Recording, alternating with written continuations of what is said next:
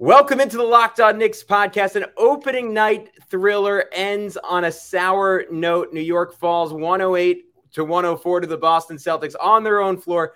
Brilliant performances from Immanuel Quickley and RJ Barrett ways to Jalen Brunson and Julius Randle don't show up on opening night, and the entire Knicks team forgot to practice their free throws over the summer. We get into all that and much more right now on Locked On Knicks.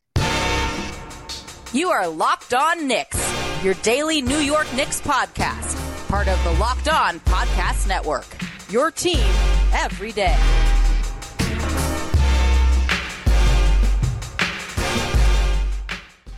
You are Locked On Knicks, and this episode is brought to you by Prize Picks, the easiest and most exciting way to play daily fantasy sports. Go to prizepicks.com slash locked on NBA and use code all lowercase locked on NBA for a first deposit match up to $100. And I want to thank you for making Locked On Knicks your first listen today and every day, because that would make you well on your way to becoming an everydayer. And if you could do so after a terrible loss like this, why not go ahead and listen every day? If you want to do that, be sure to subscribe on YouTube and hit that notifications bell so you never miss an episode. And be sure to do the same on your favorite audio podcast platform of choice.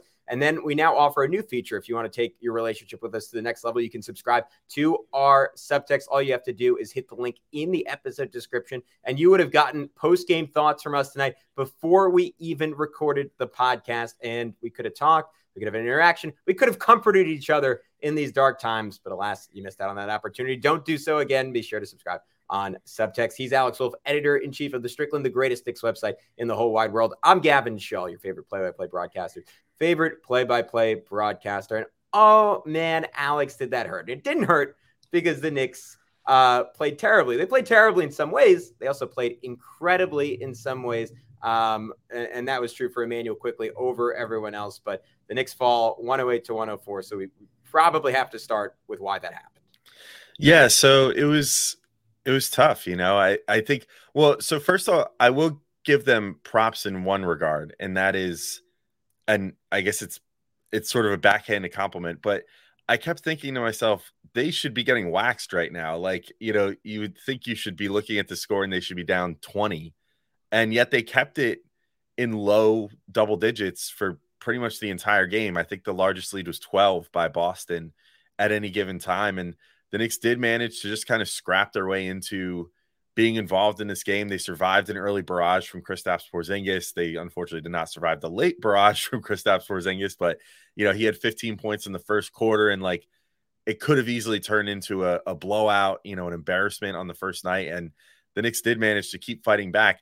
However, I mean, this got to be the first thing to me, you know, for all the good they did, and like we'll get to that in a little bit you know, like I think that their defense looked as crisp as it's ever looked, and that's got to be the, the biggest ring endorsement for the continuity that they're striving for this year uh, compared to other years. So like that was great. Uh, you know, RJ and Quickley were really good. You know, all all kinds of good stuff. But the free throws, man, like what? Why? Why is this always an issue with this team? Like I don't know what it is with the Knicks. They can have a bunch of guys that in theory should be good free throw shooters. Like Immanuel Quickley is, you know, has shot around like 90% for most of his career from the free throw line. Jalen Brunson last year for large stretch of the season was shooting for uh, shooting around 90%. Like I know that RJ and and Julius Randle have had their struggles and obviously like Mitchell Robinson and you know the centers you can't ever really count on too much uh, from the line. But Mitch only took two free throws in this game. Hartenstein only took two free throws in this game. And yet the Knicks still, as a team, went 14 of 26. I mean, they left 12 points on the board. And even if they had only gotten six of those, they would have won the game. I mean, it's just like, it's terrible. You know, I don't understand what it is with this team that they can't just find a way to shoot anything close to like a a league average ish like 70% on a nightly basis and that they have these nights where they just shoot like 50%. Uh, but it unfortunately just one of those problems that apparently this year is just not going to go away at least if this if this first game is any indication which you would think that right now would be when they'd be the freshest on free throws considering they've hopefully shot like 20,000 of them each all summer uh, but maybe should shoot another 20,000 between now and the next game yeah the, the, the, worst part was i don't know about you i like i anticipated that they weren't going in down the yeah. stretch of the game like when julius randle got to line late i I, I, I didn't have any confidence he would go two for two. I I wasn't even shocked when Jalen Brunson missed the technical. Like I could almost like I maybe blame myself. Like I'm, I'm manifesting this on the court because I could see Jalen Brunson be like, oh, like I can't believe I missed that. Quinn Grimes, like when he got fouled on the three point play, the Knicks have missed out on more four point plays than any team in NBA history in just like the last year and a half. They never finished four point plays. And I thought that was such a like they went up 99 93. It could have been 100 to 93. Like that was just another key moment to like further lock in momentum, further cement that lead. And they just couldn't do it. The other, the the big picture issue in this one, obviously beyond the free throw shooting, was just the fact that their their two stars didn't show up. Jalen Brunson and Julius Randle started this game a combined um, it was two for 17 from the field. Then they were five for 25. Ultimately, quote unquote, rebounded Alex to finish 11 for 43 um, for the game. There were moments like Julius Randle hit a big three late in the fourth quarter to answer a Kristaps Porzingis three. Jalen Brunson hit one really nice open three in the fourth quarter. But down the stretch of this game, you just had no confidence in either of the Knicks two stars. And honestly, I thought it would have been justifiable for Tom Thibodeau to go with someone else down the stretch of this game. Like if, if he had had RJ Barrett in there for Jalen Brunson, that would have been okay. If he had had Josh Hart for Julius Randle, I would have been fine for that. And I know Brunson has like, I mean, after coming off that Miami series, like you want him out there no matter what in clutch situations. But man, I I just I didn't have, especially when he missed that late layup after toasting Kristaps Porzingis. I, I it just was not his night for whatever reason. Yeah, something was off for both of them because they were both missing opportunities that they hit plenty of times last year. I mean, Julius was missing putbacks off of offensive rebounds. Like there was one possession in particular where he just I think he missed like three in a row, and I was just like, "What is going on, dude?" Like, like right was like the game too. Yeah, like that was automatic for you last year. Like that was one of your pet things was like crash in, get that rebound, go up strong, finish, and he just couldn't find it. But not only that, he couldn't even find it on more straightforward layups, you know, like ones where he was able to get all the way to the cup and then just couldn't do anything with it. Uh, same goes for Brunson, though, unfortunately. And the, the big thing for him that wasn't going down was that floater. Uh, maybe this is the byproduct, you know, maybe this is Thibs's I told you so moment where it's like, well, you know, I barely got to play him in the preseason because you guys said I couldn't because, you know, it's the preseason and he just came off of FIBA and everything else. So this is why you got to play him in the preseason. But he looked great in the preseason. So I don't, you know, in the in the limited minutes that he played. So I, I'm hoping it's just an off night. It probably is just an off night, but you know, obviously this is the first night, so we're like, oh my god, this is all we have to go off of. And Jalen Brunson shot. What was his final shooting line? Freaking six of twenty-one, and yeah. Randle shot five of twenty-two. That's oh my god, that's so bad. It's eleven of forty-three overall. Yeah. I mean, just terrible. Um, you know, I, I I don't anticipate that that's going to be how they're both going to play throughout the year. And there were certainly flashes. Like Randle at least shot well from three, as did Brunson. You know, both shot three of eight. So that's something to hang your hat on. And the Knicks as a team shot really well from three, too, which I'm sure we could talk about during more of the positives when we get into that. But on the negative side, yeah, it was just disappointing. A disappointing night from from both those guys, from everybody in terms of the free throws. But I mean, Randle especially was kind of the poster child, which it's uh, usually either him or RJ that's the poster child for the free throw woes. And RJ was great in that respect in this game. Uh, Randle was not with the the one of five performance. So it, he did a lot of other stuff well too. You know, like he he was once he realized he wasn't really cooking for like the third quarter when the Knicks were kind of making their comeback or whatever. He did look to distribute more, and he ended up with seven assists. So I do give him props for that. Brunson similarly had six assists. So they were the top two assist men on the team, and you got to give them props for that. Uh, but uh, shooting the ball is just, it wasn't even that they were taking necessarily bad opportunities. It was just they were missing what for them should be gimmies, and and yeah. that's concerning. And, and we should note that the Celtics are probably about as well equipped to guard those two guys as any team in the league, like the best defensive guard duo in the NBA in um, Jrue Holiday and Derrick White and the Celtics like give Joe Mazzulla, much maligned coach, a lot of credit.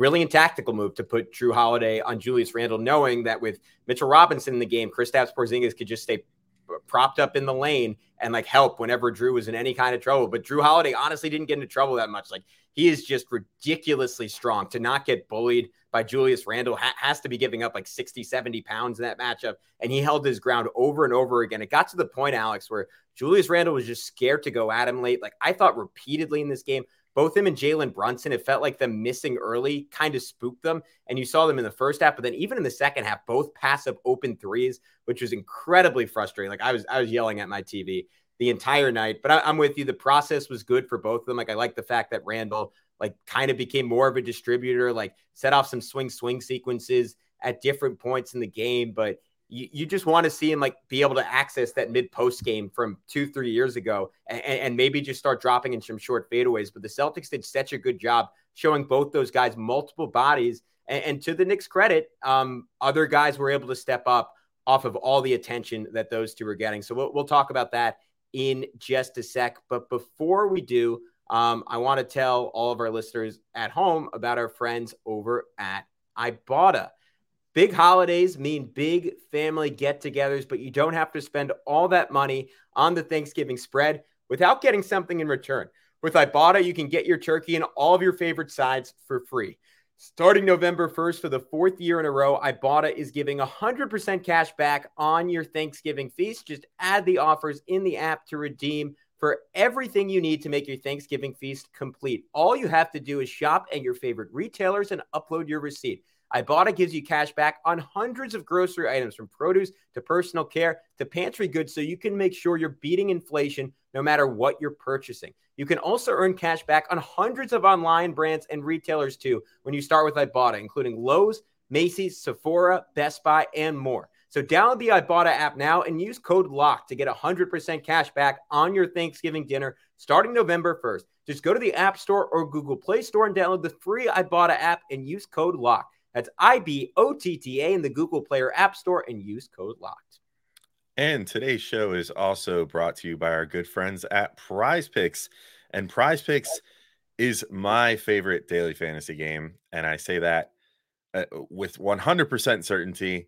I tried playing the other guys for years. You try those entries where it's like, oh, just draft this team and you get a budget. And like in theory, it's fun, except for they pitch you against a bunch of other people and then those people have algorithms and spreadsheets and all this other stuff they let them game the system and they have a ton of money to spend on a ton of entries so then they just buy up all the entries and they make them all winning entries with their algorithm and then you get left in the cold after basically flushing 20 bucks down the toilet or whatever. That's where prize picks comes in. Prize picks is so much better because it's not you versus other people it's you versus the projected numbers available for various players in various sports. What's cool is you can make multi-sport entries. So if you want to do like this on a, on a Sunday, you know, you have the Knicks playing and you have the Giants and or Jets playing, you can make a, a multiplayer entry from multiple sports and have a little skin in the game for every single game that you're watching. It's super super cool. Uh, and testing your skills on prize picks foot this football season can be the most exciting way to play daily fantasy sports because if you have the skills, you could turn $10 into 250 bucks in just a few taps. And with the prize picks reboot policy, your entries stay in play even if one of your players gets injured. For NFL games and college football top 25 matchups, if you have a player who exits the game in the first half and does not return to the second, that player is rebooted. PrizePicks is the only daily fantasy sports platform with injury insurance, which is always great because injuries are never fun, both in real life and from a fantasy perspective. So uh, go to prizepicks.com slash locked on NBA and use code locked on NBA for a first deposit match up to $100. Again, that's prizepicks.com slash locked on NBA and use code locked on NBA for a first deposit match up to $100. Prize picks it's daily fantasy sports made easy. All right, Gavin, we're back in to keep talking about this game. And you know what? I think it's time to throw a positive spin on things because, as much as we talked about, like, couldn't make the free throws. Their two best players were playing, you know, again, shot. Let's just say that stat line one more time 11 of 43 in this game. In spite of all that, the Knicks were in this thing up until the very end. And I think there's a variety of factors for that. I think the first one that stood out to me the most, if I want to give the whole team props for something, was the defense. I mean, I just thought they were so locked in. They never let the fact that they were falling behind get to them. They never diverted from the plan, which was clearly, to my eye, their plan was just keep in front of your man at all costs. Like put yourself between your man and the ball every single time down and try to just basically play ball denial the entire game. And they did that so much. And you know, maybe the maybe the Celtics made some lackadaisical passes. Um, Immanuel Quickley, for example, got a nice Pablo Prigioni special uh, in the yeah. backcourt, which I think Mike Breen even called out on the national ESPN broadcast, which is crazy because that's a real deep cut for a national audience. But uh, yeah, did the Pablo Prigioni special, you know, went back there and got a lazy inbounds pass. But beyond that, like most of the steals were being generated by just the Celtics go to make a pass, and then all of a sudden, a Knicks guy was right there waiting for it every single time. And the rotations were super crisp. They were doing a good job of helping out on shooters. Like, uh, as much as I was kind of worried during preseason about their three point defense again, and like, oh, is this going to be, especially the, that last game against the Wizards where they were just like, fire away, guys, we don't care, you know, in, in what was supposed to be the dress rehearsal.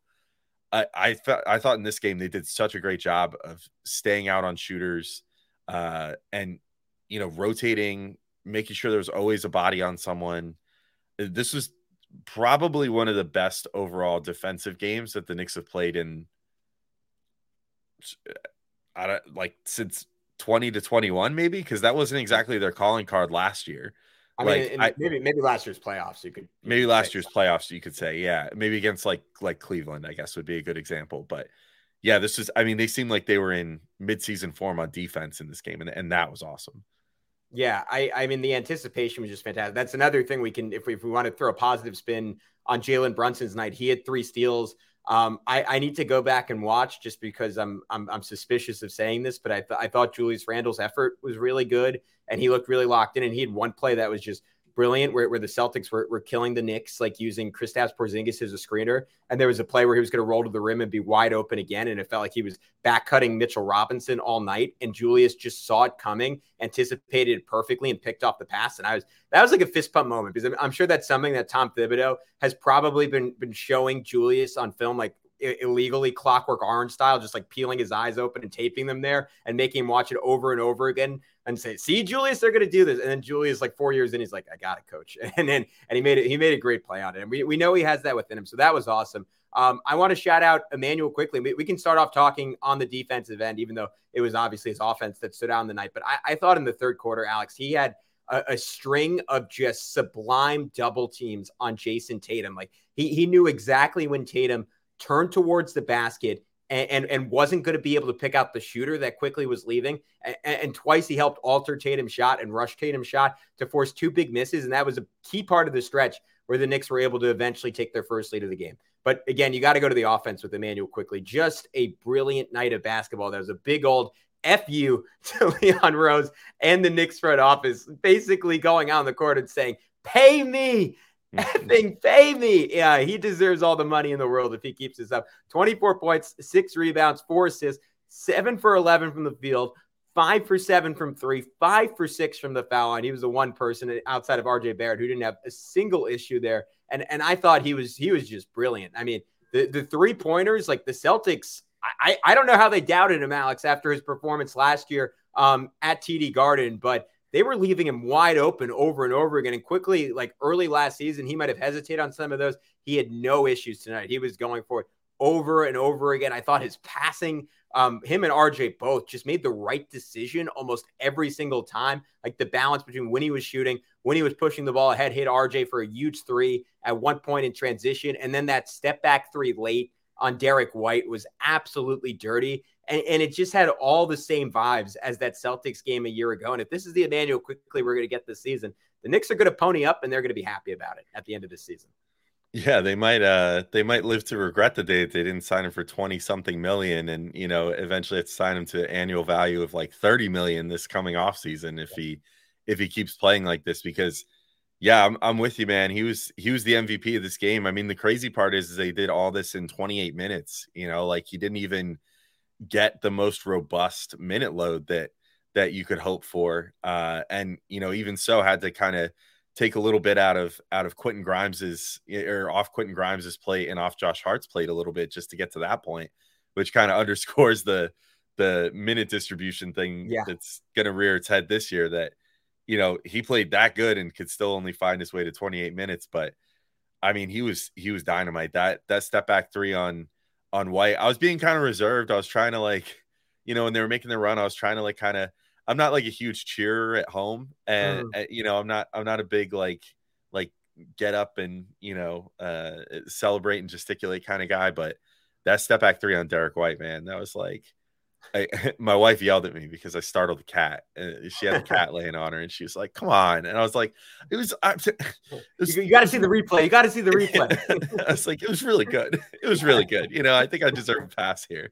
Um, but yeah, Quick was just, uh, you know, defensively, I think was also what stood out to me. You know, for as great as the offense was, like taking on those those assignments like a Tatum, and I mean, his man defense looked, I think, as good as it's looked ever. I mean, he looked so engaged. He was like, you know, that's the one thing that he sometimes struggles with a bit is like reading exactly what a guy's going to do on in a one-on-one situation. You know, he's usually better as like a help defender to just make sure there's a body in front of someone. And he just was like reading Tatum, one of the best scorers slash players on the planet, like a book, and you know, kind of bending him to his own will. And that was uh, phenomenally impressive to me. So maybe this is just Celtics Quickley, but if this is how he starts off this year, then we're gonna ha- start having some discussions pretty quick about uh, you know, how bad did the Knicks screw up by not just securing this guy's contract. But granted, maybe maybe that serves as the fire for him, and he just puts together this crazy season, and the Knicks just pay him anyway. So I don't know. Either way, though, was a, a great start to the season for Immanuel Quickley. Yeah, absolutely. And and and RJ Barrett was similarly fantastic in this one, and uh, we are going to talk about that in just a sec. But first, um, I wanted to talk about our good friends over at FanDuel Sportsbook. You could snap into action this NFL and NBA season with FanDuel because it's America's number one sportsbook. Right now, new customers get $200 in bonus bets guaranteed when you place just a $5 bet. I- I'm going to say that one more time because it's absolutely ridiculous. That's $200 in bonus bets, whether you win or lose. You don't even have to win, and you get $200 in bonus bets. If you've been thinking about joining FanDuel, there's no better time to get in on the action. The app is so easy to use. There's a wide range of betting options, including spreads, player props, over unders, and much more. Alex, we, we told people, I, I told I, I came on here and told people to take um, the Knicks, they were two and a half point underdogs to the Boston Celtics. They just, just missed winning money on that. So the lesson for the rest of the year is whatever I say on this show, just do the opposite and you'll make plenty of money on FanDuel. If you want to do that, visit fanduel.com slash locked on and kick off both the NBA and the NFL season. FanDuel, an official partner of the NFL. Alrighty, it is RJ Barrett time. Uh, 36 minutes, eight for 20 from the field two for five from three, six for seven from the line, 24 points, three rebounds, two assists. And you know, Alex, the, the old Gavin might have come on here and said, uh, he was only 40% from the field. He has to be more efficient. The new Gavin doesn't feel that way. He feels like RJ Barrett shot it really well from three. The jumper looked as smooth as it's looked in a long time. He had one of the, I think, one of the best finishes of his career around Kristaps Porzingis. He made great decision after great decision. He competed on the defensive end it was everything I could want from an RJ Barrett game.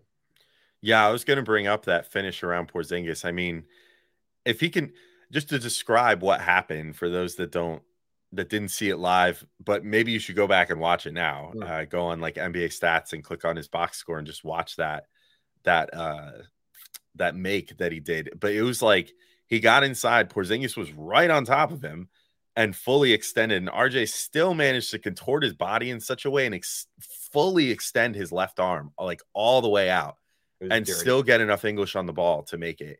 It was it was one of the best. I don't I don't even think it like I don't think it's crazy to say one of the best layups of his career. Yeah, yeah, point. that's what I'm saying. Yeah, yeah. I mean, that's like uh, crazy, crazy stuff. Like it, that's one of the one of the longest defenders in the NBA in the pre Victor Wembanyama era.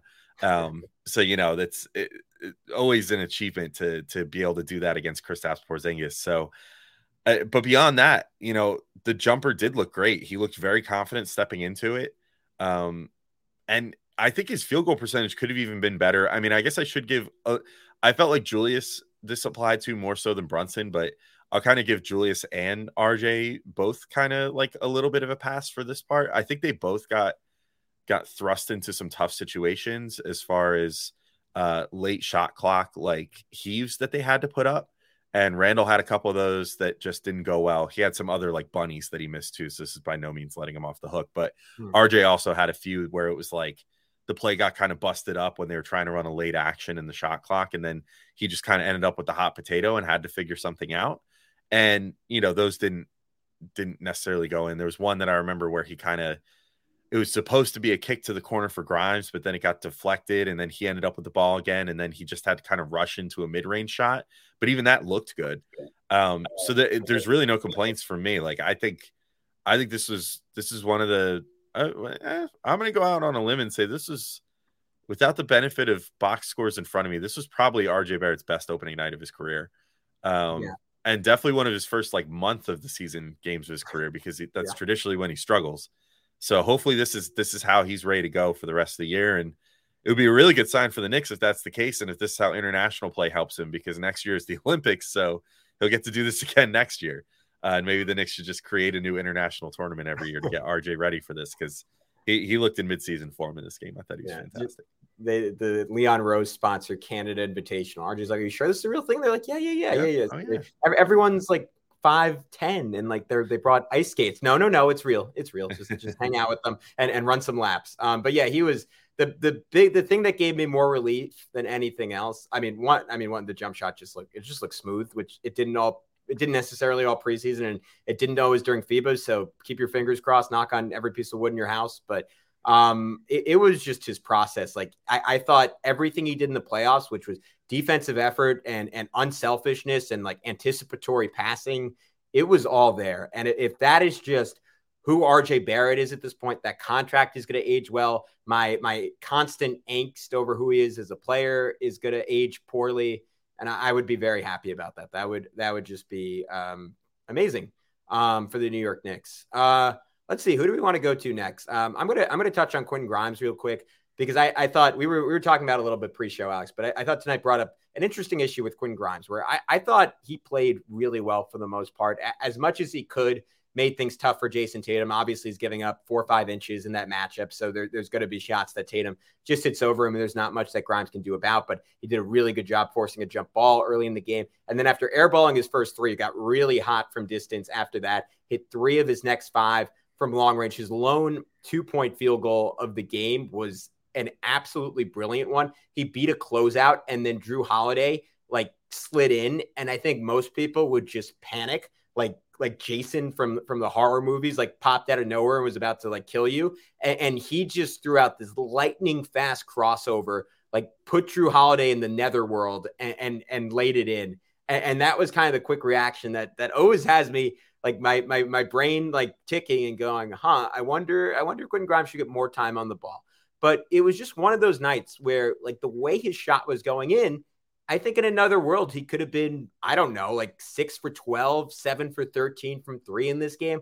And I'm worried there's just to, they're, they're to be like night after night this season where if there isn't an injury or someone else in the rotation out, like we won't really get to see what Quentin Grimes will do because he's just not going to get enough attempts. And, and you were, you were noting this to me um, pre pod, and I totally agree with you. Like there were just plenty of more times that he was open and the Knicks just missed him.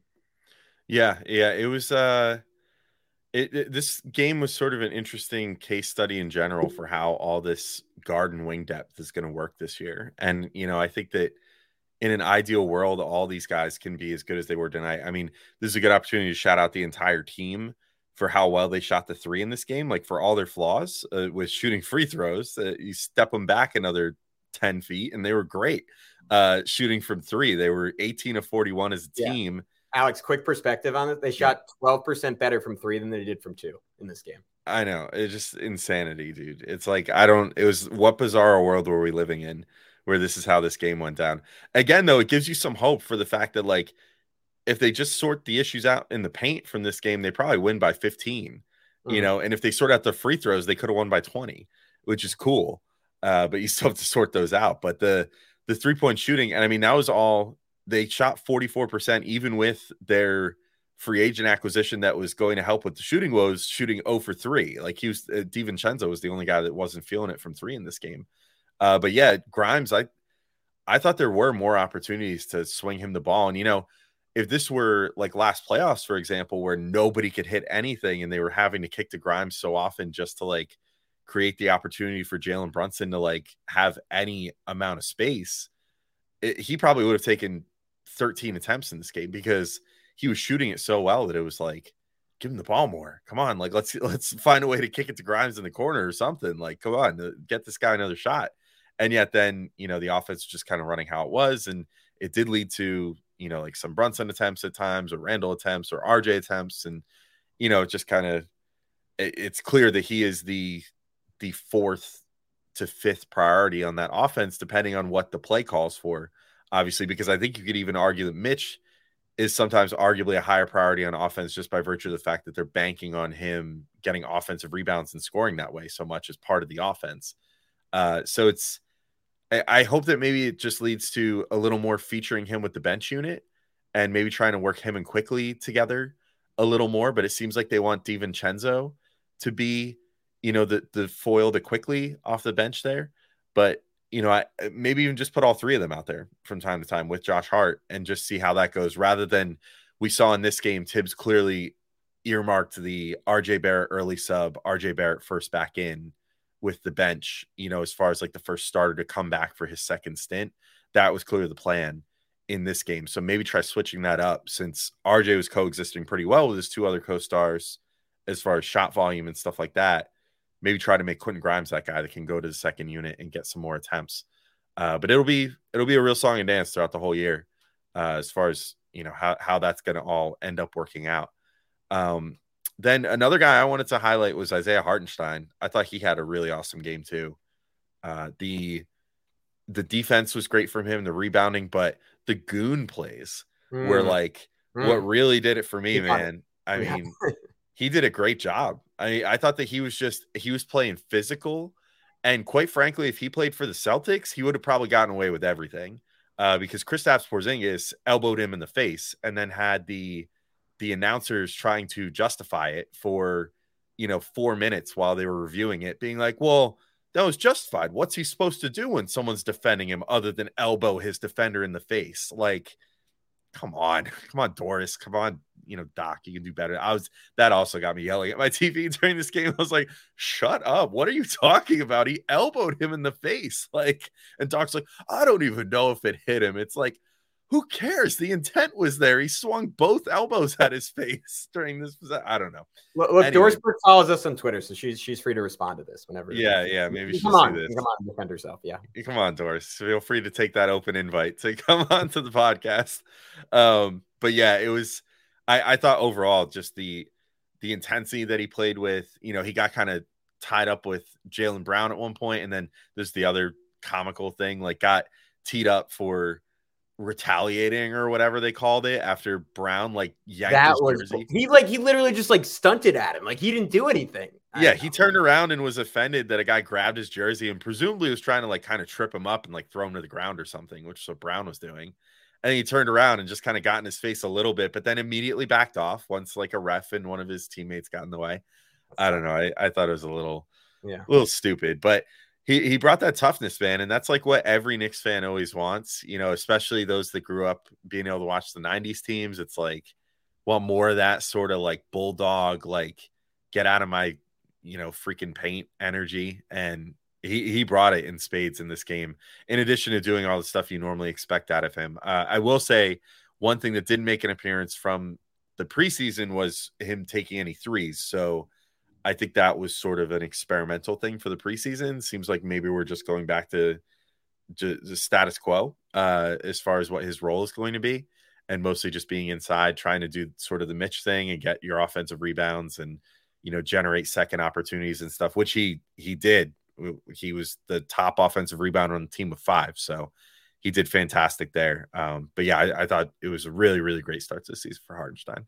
Yeah, I mean, just his his ability to be like a like a ball magnet. Him him and Josh Hart, both of them, like over and over and over again, like just, just little with, with Hartenstein. It, it, honestly reminded me of Tyson Chandler. Like it, it wasn't even the, the, offensive rebounds he got his hands on; it was the ones he tipped out and, and, and the Knicks were just kind of counting on like being the team that were going to make those plays over and over again. And like, look, Jrue Holiday and Derrick White, if, if the Knicks play the Celtics, like obviously again in the regular season, potentially in the playoffs at some point, hopefully in the second round or conference finals, not the first round. Uh, fingers crossed again. Um, like those two guys are going to compete for those plays, but overall, like the Knicks like just have more dog in them than the Celtics. Like, like look at how the Celtics shot in this game. They shot 48% from the field. They only shot 31% from three, but they shot 84% at the line. And, and then we talk about the Knicks shooting 54% of their free throws, 32% from two point range. And you're looking at a blowout, except for the fact that the Knicks took 20 more shots than the Celtics in this game. And that came down to the fact that they only had nine turnovers.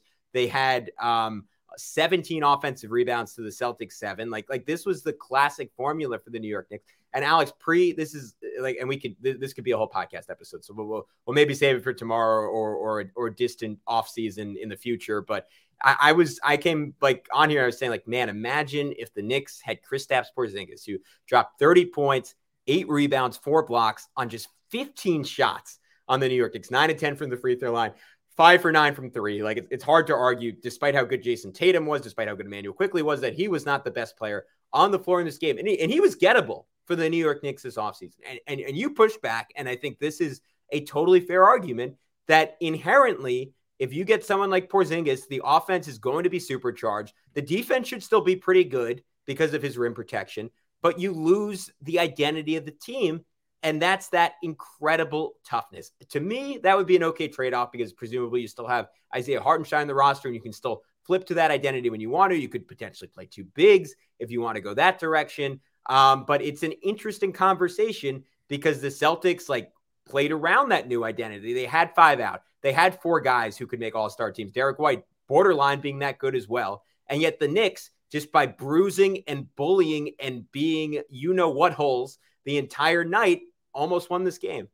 Mm-hmm. Yeah, I mean, I think that's, I think that's where I kind of like uh, the idea of Porzingis is great and could be awesome on this team, um, or could have been awesome on this team.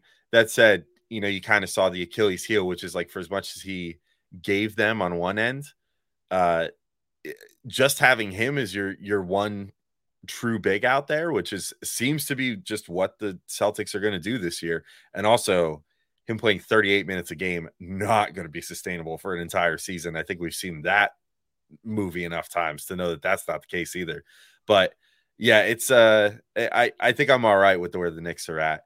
Um, that said, you know, he was probably treating this like a big game because I'm pretty sure he got traded away what five years ago now, and this has to yeah. be only the second or third time he's ever been healthy to actually appear at the Garden. So this is probably a long-awaited revenge game, uh, if I may get one little one little salty shot in there sure. before yeah. we no wouldn't, wouldn't be locked on Knicks if we didn't before we sign off. But anyway, uh, yeah, Gavin, I think I'm good, dude. I think I'm I think I'm good to sign off on this game. I mean lots to lots to be encouraged about. Obviously, lot a couple little things that really need to get tightened up, especially that free throw shooting. But I thought this was a solid uh solid opener for the Knicks, and I'm looking forward to the next game.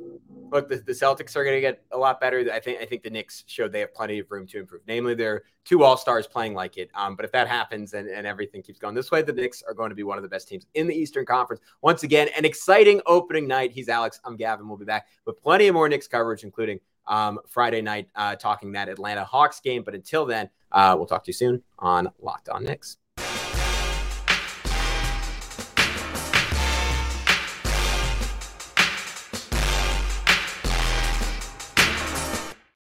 Right, sweet. Good episode. Um, I, I can get this up for